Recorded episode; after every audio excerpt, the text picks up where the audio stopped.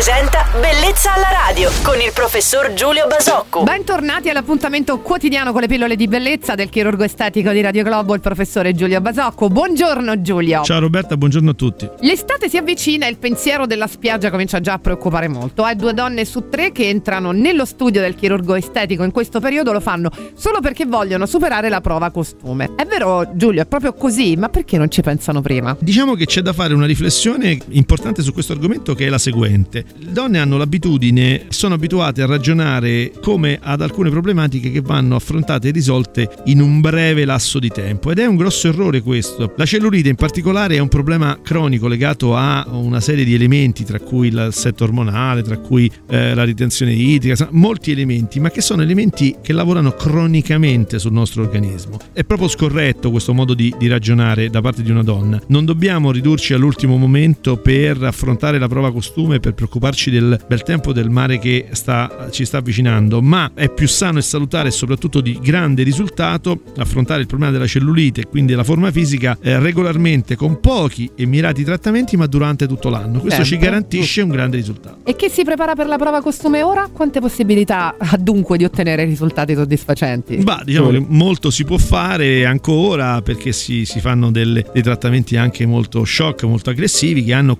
danno comunque dei risultati. Ma diciamo che ci piace di più trasmettere questo concetto, e cioè che pensateci per tempo perché otteniamo risultati migliori con minore sforzo. È sempre bene ricordarsi delle raccomandazioni dal nostro chirurgo estetico. Eh sì. Sempre. Il professore sì. Giulio Basocco lo risentirete domenica mattina, sempre su Radio Globo. Buon weekend, Giulio. Ciao Roberta e buona giornata a tutti. Bellezza alla radio.